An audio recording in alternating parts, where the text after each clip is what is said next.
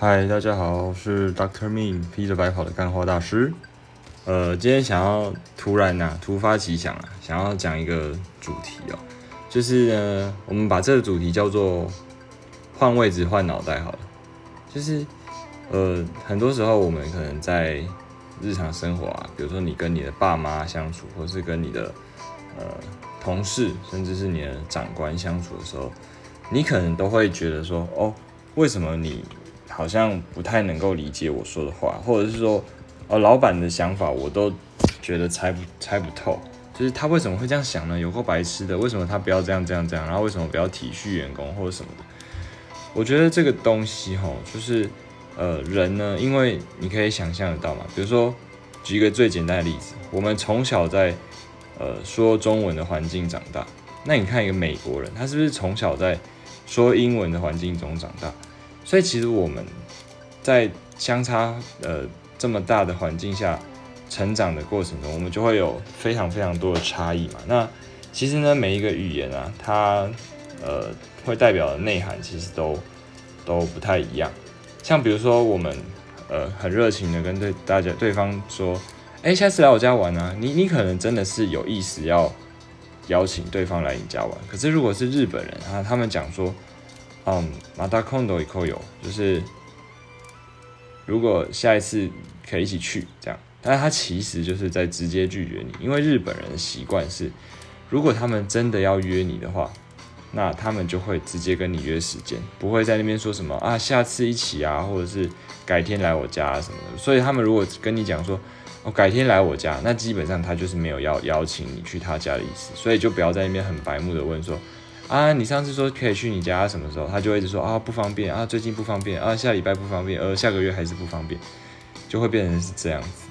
那其实我们在医院哦，有时候，呃。我们先讲讲这个医师之间好了。比如说，我现在是，诶，对于主治医师来讲，我我好像还是学生的身份。事实上，我已经实习完了，然后我也拿到我的医师执照。但，呃，有时候呢，我们在对主治医师讲话的时候，我们还是会称他为老师，因为他比我们还要这个资深啊，还要专业很多啊。所以我们还是从他身上去学习，所以我们会称他为一声老师，我觉得也不为过。那但是有时候呢，就是。可能老师在想什么，你也不知道，然后你你又不敢问的时候，你就会乱猜，那乱猜的结果就会怎么样？就会被骂。所以有时候就是你的压力来源会从这个文化的差异哦，知识的不对等而造成。所以呢，比如说我常常就不不懂得揣摩老师的心思啊，然后一直做错事情，一直讲错话，然后老师就会一直骂我，一直越来越不喜欢我。当他越来越不喜欢我的时候，这就是一个恶性循环。然后他他不喜欢我嘛，他就会继续骂，啊，他又骂，我又更怕，怕了以后又怎么样，就会继续犯错，然后犯错呢，他又更讨厌。所以我们在不管是呃公司行号啊，或者是在呃医院，或者是像各种呃人人跟人之间相处的这个场合，我们要学习的事情就是。我们要去逃离那个负向的循环，我们要去建立正向的循环。所以你要怎么去建立这个正向循环？我觉得最有用一点就是你要不怕，然后你要去勇于打破那个那个负向循环。比如说，今天我听老师讲一个东西，我觉得不懂，那你就不要在那边自己乱解读。比如说，哦，老师可能是这个意思吧，我我就这样子当做是这样子，然后你也不去追根究底，你也不去想说老师到底是不是真的想要表达这个意思，然后你就一直。一直蛮干，然后就做错，然后就被被骂什么的。所以其实你只要在，比如说你不懂的时候，你就赶快先说啊。当然，你当然要注意你讲话的那个 timing 啊，不要他讲到一半你就把他打断。你可以先写下来哦，这个部分不是很确定。哦，等到他讲完，然后你就他就可能就会说啊，你有没有问题啊，或怎么样？你这时候再好好提出来。这时候老师第一个知道哦，你有用心在听。可能有些地方没有听懂，那没有关系，他可以再解释一次。第二个，你是懂得看场合说话的学生，有些问题适合私底下问他，有些问题可以直接在大家面前提出来讨论，这都是细节。我我常常在强调，人跟人之间相处就是细节，你要 show your respect。如果你觉得老师这个处置是有问题，然后你也不管他就是面子挂不挂得住，你就直接在大家面前提出来说：“哎，老师。”我我看书上不是这样写，他就是说跟你讲的不一样，你是不是说错了？那老师的面子当然挂不住嘛。就算他承认说哦对不起，我讲错，你觉得他心里会会呃这个呃呃 appreciate 你的这个做法嘛？他会感激你的这个做法嘛？不会，他会觉得说干你娘，这这这还行啊，那也叫北吧？对，然后如果你私底下，比如说你就趁大家都走了，你就偷偷去找他，哎，老师老师，不好意思，这个我想要问一下，那个我刚我之前看书啊，然后。好像跟老师讲有点不一样，你也不要直接说他错，你就说啊书上写的好像跟老师有一点点不一样，还是是不是书上写错？你知道这个这个效果差多少吗？就是你说啊，我觉得可能是不是书上写错，你就是把老师捧得很高，那老师听到他绝对不会有任何不悦，就算他知道是自己错，他也会说啊没有啦，书上写的是对的，其实是我我刚刚讲的时候讲错了，他会觉得你哦，你这学生真的很有 sense。就是你懂得看场合说话，然后你还会很很给人家面子，所以为什么有时候有些人他们就可以博得上司的喜欢，去取取得他们的欢心，就是因为他们懂得做人，懂得看场合说话。所以你，我觉得就是如果你认为你自己觉得自己是一个认真的员工，那我其实更建议说你要去学这方面的功夫，因为如果。你仗着说啊，反正我该做的事情都有做完，我就是认真的把每件事情都做好，我永远都不会带护职手。可是你在某些方面，你就不太让你的这个上司开心的话，那你要他们怎么，对不对？你要你要他们怎么去对你好呢？好，假使啊，今天有一个家庭，然后有老大跟老二，那老大呢，就是把什么事都做得很好，然后就是模范，可他从来都不会去讲一些。好听的话给他爸妈听，那但是老二可能相对来讲没有那么优秀，但他每天就会说啊，爸妈，我真的很喜欢你们啊，我很关心你们啊，我希望你们可以健健康康、长命百岁。你觉得长此以往，爸妈难道真的一点感觉都不会有吗？我也我也不要说他们会不会偏心啊，这样有点太残忍。但是你看，你你就是你也不用讲了太恶心，你也不用讲了太这个这个马屁。你就是表达一下你对对方的关心，你对对方的尊重，哦，还有你希望他好的这个这个初衷，其实对方很多时候就是可以感觉到，这个就是人跟人之间非常重要的一个细节啊。那其实很多人都不会注意到，比如说像我在观察很多住院医师，他们即便已经是我的学长姐了，我还是可以观察出他们跟主治医师比起来有哪些不足。像主治医师一进去呢，第一件事一定是啊笑眯眯的跟对方打招呼，然后问他好不好，关心他的近况，甚至问他的家人啊，你你儿子今天怎么没有来啊？他不是平常都跟你在一起吗？啊，你的你的孙女那么可爱啊，今天怎么没有来？是不是去上学啊？怎样怎样？先先哈拉个几句嘛，病人就会自然而然的把戒心放下来，然后会觉得你很好亲近。这时候你再去问他一些东西，他常常就会告诉你实话。那有时候住院医师他们可能比较没有这方面的。的这个训练，他们就会一进去，哎呀，贝早安啊，你今天好吗？哦，那那你那个现在身体怎么样啊？然后有没有吃的药有没有比较改善？就是比较冷冰冰。我也不能说他错，但他就是比较冷冰冰。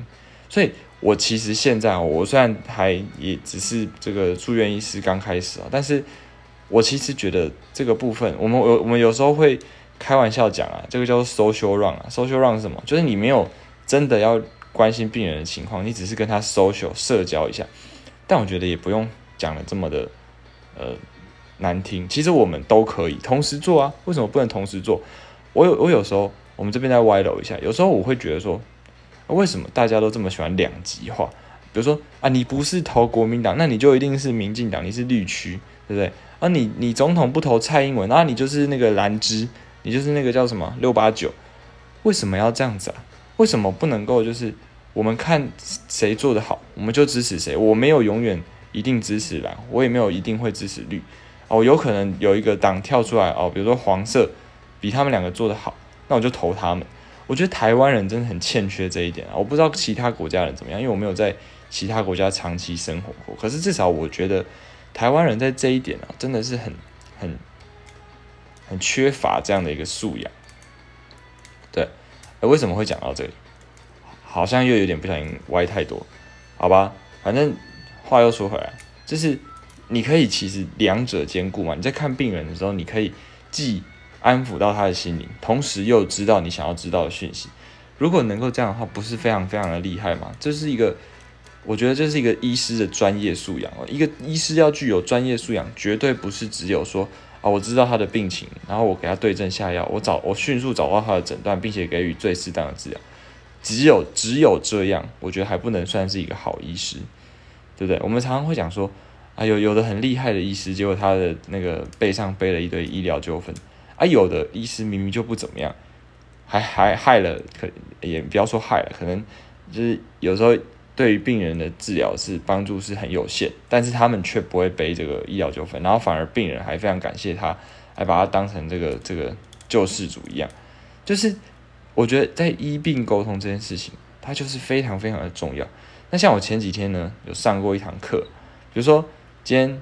呃，你你是一个值班医师啊，然后有一位病人，他的病情已经被拖延了一阵子，都是都还没有找到结果。然后今天病人呢，状况突然恶化，那他已经这到一个末期的状态，他的生命垂危啊。这时候你身为一个值班医师，然后他们家属都非常非常的生气，然后呃，就是比如说找了十几二十个人，然后在那边围着，啊，现在你要被护理师叫去解释，请问该怎么做？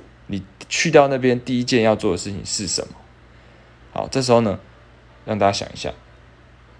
好，你可以先暂停一下，或者是怎么样想一下。好，那呃，我们那时候大家的回答就是非常的多元。有的人觉得说，哦，我先不要去，我先把病历看完。啊，这当然是第一点。你你一定要了解病人的状况，你才能去讲话。你不能够什么都不知道，然后就去那边大放厥词，你绝对是马上被轰下来。好。假使你今天已经看完了病人的病历以后，你大致了解他的状况，请问你第一件事情去要做什么呢？啊，当你到了那个现场，然后家属在那边七嘴八舌，有的在骂你啊，有的在那边讨论，有的在难过，有的在窃喜啊，可能啊他的他的遗产终于是我的，有的人在窃喜，不知道，就各种各种情况都有可能。那你去到那边第一件事情，到底该要怎么做？好，呃，也许有的人会。想说哦，那我就开始解释病情给大家听。还有的人会讲说，哦，那我我就赶快去做一些急救。其实这些都不是说错哦，但是呃，当时老师给了我们一个我觉得最好的选项，那是什么呢？第一件事情什么都不要做，第一件事情直接去帮病人做检查。为什么？因为你要就是做为什么那些家属他们会对于医护人员感到生气？难道他们没有办法接受自己的家人生病这件事情吗？可以啊，这人总有一死嘛，人总是会生病嘛。那为什么他不能接受医护人员的的处置呢？他们觉得我们没有在关心病人，对不对？因为他们觉得我们没有在想办法，我们没有在关心病人的状况。所以你要怎么样表现出你很关心病人？那就是马上立刻移到床边去帮他做检查，你也不用跟他们多说什么。你直接听诊器挂起来，直接开始听，你也不用真的有在听，你只要表现出哦，我很关心病人，所以我现在来第一件事情是先看他的状况。基本上这样子做，没有一个家属会觉得不 OK 的，除非就是想要他死的家属，但但这种他们也不可能表现出来嘛，他总不可能那么明显在大家面前表现说哦，就是想要他死，绝对不会啊，好不好？所以就是怎么讲，该演的戏大家还是要演一下啊，那。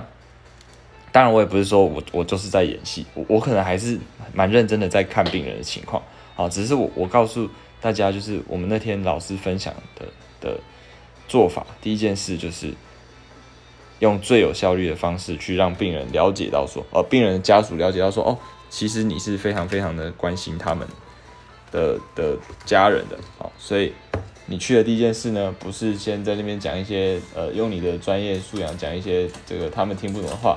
啊，也不是去用一些很可怕的治疗，比如说直接插管啊，直接 CPR 什么。当然，如果他没有心跳，还是要 CPR。好，这这很多很多的弹数。但是我们就是 focus 在一点，你要如何用最有效率、最快速的方式，让病人的家属知道你很关心病人，我们医护人员都很关心病。好，那呃，好，我们再回到原本的这个部分啊，就是说在呃医疗的环境啊。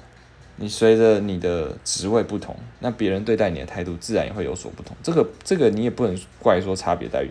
你你你总不可能要求一个护理师，哈，比如说他会帮呃主治医师把所有要用的东西都准备好。那你今天你只是一个见习医师，你是一个实习医学生，然后你却说啊，为什么你帮主治医师准备东西啊都没有帮我准备东西啊？为什么主治医师、住院医师中午有便当，我没有便当？你当然可以去讲，可是你你讲了以后，你什么也不会得到，你只会被人家觉得你很白目而已。因为在这个世界上，我们就是不可能完全平等的你说人权的部分，我们生而平等，OK 嘛？但是主治医师可以做到的事情，你做得到吗？你如果不行，你就不能够要求你要跟他有一样的这个待遇嘛。好，所以在在有这样的一个差别待遇久了以后，那主治医师自然而然他们会觉得说啊，有些东西其实就是 for for me，就是给我啊，比如说这个今天晨会的早餐啊，主治医师很合理的就是应该要拥有一份。那住住院医师呢，也许也有啊，实习医师跟见习医师就大概没有了。当然，如果科部很善良，他们也帮你们准备，那是另当别论。但是你不能够去觉得说，哦，为什么他他们有，我没有？这不是你能够去呃 judge 的，就是你你不能够去评论这件事情。好，那这边再举一个例子啊，有时候你看到别人，比如说你有一个朋友 A，好，A 给了 B 二十块，然后给了你十块，好，这时候被你看到。你觉得愤愤不平，然后为什么你给他二十块，为什么你给我十块？是不是我跟你不好？其实你们要去想，是不是因为什么原因？就是大家要去追根究底，遇到什么事情的时候，一定要有一个反应，就是哎，为什么会这样？是不是有什么原因？是不是 something wrong？比如说，可能 B 曾经帮助 A 啊，他可能那时候借了他五十块啊，所以 A 会感谢他嘛？感谢他的时候，当然就要对他好一点啊。因为这是一个正向循环，就是我刚刚讲的正向循环。别人帮助你的时候，你就去做一些正向的回馈，让他知道说：“哦，你帮助我，我绝对就是将来有能力的时候，我也会帮助你，我不会亏待你或是亏欠你。”这时候，当然人家就会很乐意去帮助你。对，我又我又打哈欠了，我又我有点想睡。好，所以真的人不要太肤浅了，不要去觉得说：“啊，为什么你对他这样，啊，你却对我只有这样？”这样是非常非常幼稚、不成熟，而且愚蠢的行为。你去计较这个东西，对你绝对没有好处了。假设今天就是因为你去叫叫叫，然后 A 最后又给了你十块，你也拿到二十块，你觉得这样子很爽，对不对？我告诉你，下一次 A 再有好康了，他可能就不会找你。这样子到底你是真的赚到吗？对不对？好，所以。在我们我们回归正轨，我们一直不小心歪楼，我觉得这个稍微拉回来一下。为什么我们在不同文化背景下会有有所差异？因为应该说，为什么我们跟老板或者是呃年轻的医师跟主治医师之间会有想法上的一些差异？这个东西就是在长期不同的环境之下浸润哦，然后最终形成的结果。这个结果其实是非常非常的正常，所以你也不用去因为这样去感到气扑扑。啊，因为这都是一定会发生。那今天你可以说啊，那我可不可以不要成为这样的主治医师？可以啊，但代价是什么？代价是你在成长的过程中，你还要不断的去提醒自己，当初那些学弟妹、那些 intern、那些 clerk，就是见习医师、实习医师，他们是怎么样走过来的，多辛苦。好，我自己也体会过的话，我就可以知道那个辛苦的感觉。然后我没有忘记那样的辛苦感，所以我会去。用一些这个好的福利给他们，让他们免于受这样的跟我一样的苦痛啊！如果你遇到这样的主治医师，你一定要感谢他，因为这不是他的义务，好不好？这不是他义务。我们常常会讲说，哦，我们以前都是这样来的，那你们为什么不要？那这时候后面的人就会讲说，啊，凭什么你们以前要这样，我就不用？其实我觉得这样子讲非常非常的不公允，因为你你这样一讲，对于那些努力帮你们争取福利的人来讲，是情何以堪的。对不对？我那么努力的帮你们争取到更好的生活、更好的福利，结果你一句话说啊，你们活该那时候这样子啊，而我们现在本来就应该要是这样子，所以我也希望大家不管你们是不是在医疗行业，不要去讲这样子的话，因为这样的话其实很不负责任，而且一不小心就会伤害到别人。好，好，那大概是这样。那那其实今天呃八月七号，今天我回粉丝的讯息回到有点。上火，因为我看我是一个鸡掰人，我相信大家也看了我的名这么久了，我我相信你们都知道我我的个性就是蛮鸡掰，讲话蛮靠背的。结果我我我发那个动态，我发那些现实动态，就是为了避免大家再继续跑来问我问题，然后问很白痴的问题。结果我发了那两篇动态，我今天他妈的已经回了四五十篇私讯了，你知道吗？然后每一个人说啊，就是就是我我有讲过说我很不喜欢回一些无聊白痴的问题，然后大家就会想方设法去挤出问题。我觉得这有时候真的不需要这样子。你你说你你不喜欢，就是造成别人的困扰，你也不想要尬聊，那你就应该要知道说现在不是一个适合再传讯息给我的时机，因为。我有一个习惯，就基本上我看到讯息，我都想要点开，我都想要看到底是讲了三小。那我一点开，发现哎，这对话好干，我不想不想回，但是不回，我已读了，人家又会继续传。那你到底要我怎样嘛？对不对？你你想要我回你很靠背的话呢，还是呃你要我就继续已读呢？还是你想要我照你的方式回？照你的方式回，我是不可能啦，毕竟我个性就是这样，我不太喜欢去屈就于谁。第二个，我一天要回四五十篇，如果我每一篇都要认真的跟在你跟你那边聊一些你想要知道的话题，我实在是也也不知道该说什么。所以像今天我我就就不会不会讲 ID 哦，但今天有一位这个呃理工科的朋友，他就跑来密我啊，然后就讲说什么啊，你为什么要那么多笔？我就说呃，因为会用到，他就说。啊，为什么会用到那么多笔啊？我说，嗯，你可能不同时间要用啊，然后要画有一些重点要画不同的 order，哦，可能会需要不同颜色的笔来做区分。然后他就说，所以是开不同 order，然后怎样怎样。然后我我一听就觉得，啊，你这这个就外行人，我我就不会想要花太多力气去跟你解释这些东西。事实上，很多时候都是这样啊。我在讲我们医学，我不会。讲的太专业，所以我因为我希望就是我讲的东西是大家可以听得懂。当然有时候有一些医学的那个，这就是为了要让我们的护理师或者是医中医师、呃牙医师、其他的医护人员让他们爽一下，让他们有点共鸣，我才会发那些东西。不然我通常都是走一个大众取向，因为我很懒得在那边解释太多，你知道吗？如果你想要听很多解释，你可以去找一叶草啊。可以去找木啊，哦，可以去找这个这个，呃，很多很多我以前有推荐过的其他的医学医学相关的这个 Instagramer，但是我就只是想要发名音来搞笑而已，我没有想要走那个专业太专业路线。当然你说我没有专业嘛，其实我也是有，我只是不想要下班以后还得要泡在这些专业里面。当然，如果你有问我比较比较这个有趣一点的问题啊，我我是会回答的。好，比如说有些药物该怎么使用啊，或什么，如果我也我也不是很懂或者怎么样，我也我很有我很有兴趣跟你一起讨论，但是不要在那边，你明明就是呃工程师，然后你在问我说啊，所以你们平常就是呃在医院的时候怎样怎样，我我会觉得说你这个就是 for 你的好奇心的，那你其实不用，呃，其实你你你真的想要问我也可以啊，你不用挤在大家都在这个回我现实动态的时候。一直追问嘛，对不对？虽然我这样有点不厚道啊，就是就是拿来批评人家。我我当下也也是回说，呃，其实我觉得你不是医疗专业，你可以不用懂那么多。然后他就说，啊，你怎么知道？为什么你知道我不是医疗专业？因为我我们一听就知道啊，我们内行人会讲行话啊，啊，你一听就外行的啊，我当然就知道你不是啊。当然我有可能猜错嘛，可是我的直觉告诉我说你就不是。那你既然不是，为什么你还要坚持问那么多东西，打破砂锅问到底？啊，我今天就很忙，我在医院下班的时候也已经六点，然后回到这边，回到我的租屋处，然后又要弄东弄西，因为我才刚搬来第一个礼拜，我其实还有很多东西还没有整理。一边整理呢，我又一边要去回答一些其实没有什么必要回答问题，因为我这个人很不喜欢浪费，所以像我在租的地方，我只要觉得不会很热，没有热到受不了，我绝对不会开冷气。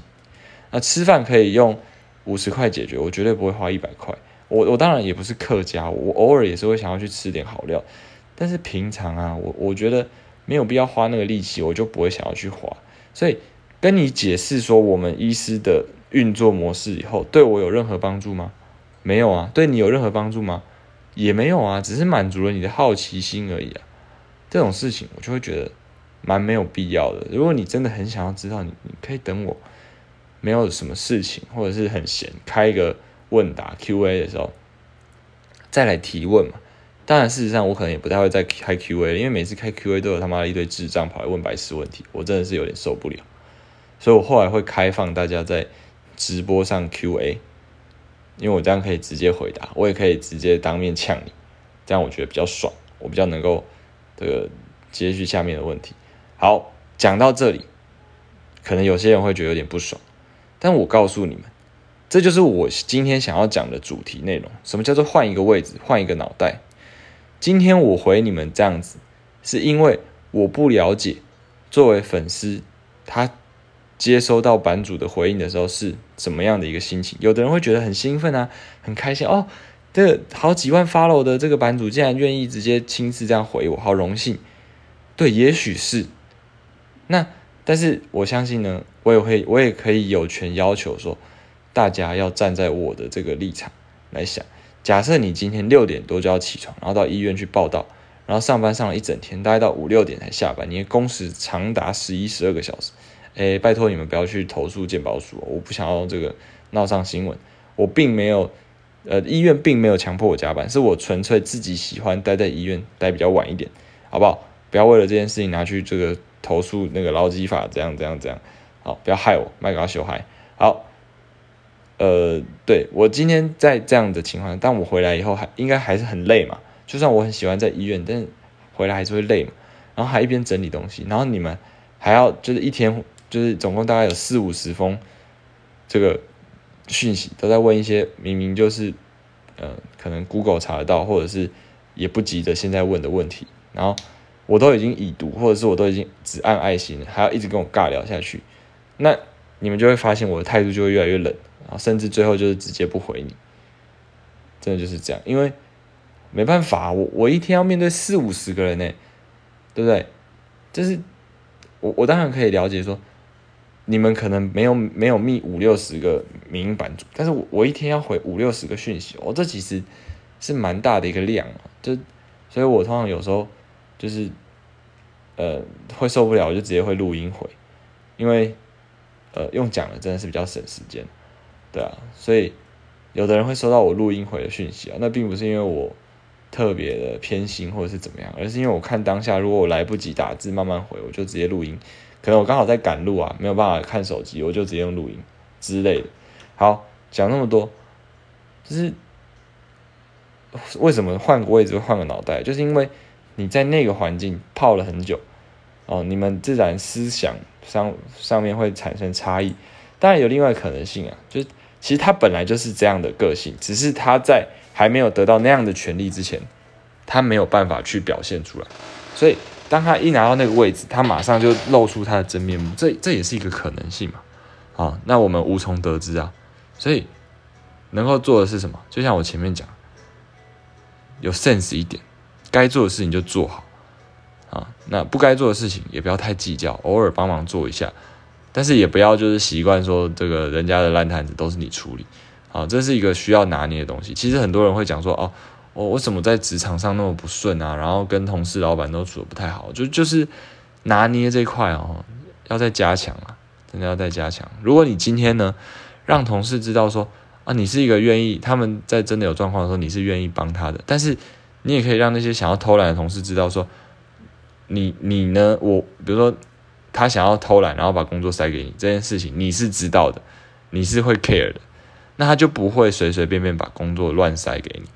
所以这个时候，好，然后你再从老板这边再再去表现出你的能言善道，表现出你你懂得尊重这个对方的一个需求，哦，不要当面指责老板。这时候老板也会觉得说，哦，这员工是有 sense 的。所以一来一往啊，在可能有升迁的机会或是加薪的机会的时候，他就会想到你嘛，因为他觉得你很你很不错。为什么？因为老板他已经是老板，所以他一定懂得要建立正向循环。所以当他发现这个员工做的很对、很好、不错，他自然而然会想要去 keep 那个正向的循环，他就会呃给你一点福利啊。好，那当然，如果他的办公室有秘书坐在他的腿上，这另当别论，好不好？我们不要去讨论极端的这个案例。就像我之前在发那个星座的那个统计的时候，就有很多人喜欢拿个案讨论来给我说。啊，嗯，那我我觉得没有啊，我我也认识一个处女座的很心机啊，啊，我也认识一个摩羯座很心机啊，这各个星座的人都有可能很心机，但是今天星座学讲究的就是一个统计的数字。你有去比较一百个摩羯，一百个人真的都很心机吗？一百个摩羯跟一百个天蝎，谁比较多心机？就我们统计起来，看起来还是天蝎座啊。因为我不知道，我身边的蛮多人，因为我都会去注意啊，身天蝎座的有心机的比例真的很高很高。我不是说其他星座就没有，呃，然后也不要觉得说有心机是一件坏事情。你也可以把心机当做是这个防人之心嘛。我们都说防人之心不可无嘛，害人之心。不可有嘛？所以你如果有一些可以拿来自保的这个心机，哦，不是心肌梗塞的心机哦，是心里面的那个呃，就像机器啊，在计算城府那种感觉。有心机不是一件好事情嘛？对不对？所以不要听到说哦，天蝎座心机很重，然后就这个反射性的产生排斥或者反感。然后就要开始跟对方辩论，说什么啊？你们才心机重啊！天蝎哪有心机重啊？是你们污名化天蝎啊？什么什么？我觉得倒也不必啊，又不是说天蝎座都长得很丑，对不对？如果今天讲说天蝎座长得很丑，我他妈第一个就站起来跟他干呢。好，又歪掉。好，所以，嗯，回来，回来，回来，回回到哪里？不行，我现在又呛了，我现在又又好想睡觉。好，我们这个做一个总结啊，反正，好。跟人在相处沟通的时候啊，拜托一定要注意。好，那呃之后我也许可能会开设一个活动，当然这个活动可能会得罪很多人。比如说你跟我讲什么，然后我觉得不 OK 的时候，我就直接呛你，我就直接说我觉得你这样子讲话很不很不行，很没有尊重，很烂，你应该要怎么样怎么样，就直接指责你。如果大家有兴趣想要被我虐的话，哦，我当然欢迎，好不好？但是这个。请不要拿球棒敲我的头啊！也不要敲脸，因为我可能还是要靠脸吃饭啊。就是长得像小丑，对不对？靠着我的小丑脸去卖艺求生，应该也是一条一条不错的出路。好，斜杠杠起来。好，嗯，啊，反正之后应该会蛮多的类似 talk show 这样子的东西啊。那因为最近就是在医院会比较多的压力。比较多郁闷的情绪，然后再加上也也有比较多内容可以分享，所以时不时就会 podcast 一下。然后我反反正我就放在这边嘛，希望大家都可以这个多多关注啊。然后呃，如果你们生活上有余裕的话，恳请支持啊，好不好？因为我们才刚开始啊，我现在其实经济状况还是蛮拮据的，我一天餐费大概都要压在两百块左右，哦，好痛苦。好吧，反正就是这样。那其实我也很谢谢大家这么支持我，然后传讯息给我。我相信对我来说也是一种你们给我的支持鼓励。但是这个鼓励呢，如果可以换成 money money 的话，就哎不是不是不是，我的意思是说，当你想要给我鼓励的时候，请你就是也稍微注意一下，我是不是真的有需要这样子的鼓励。如果其实我没有很需要的话，那就也不用太热心了，好不好？那大概就是这样，今天想要分享的东西就是这些。好，那做一个总结。好，注意尊重，然后不要太白目，就这样。好，我是 Doctor Me，披着白袍的干花大师。我们下次再见，拜拜。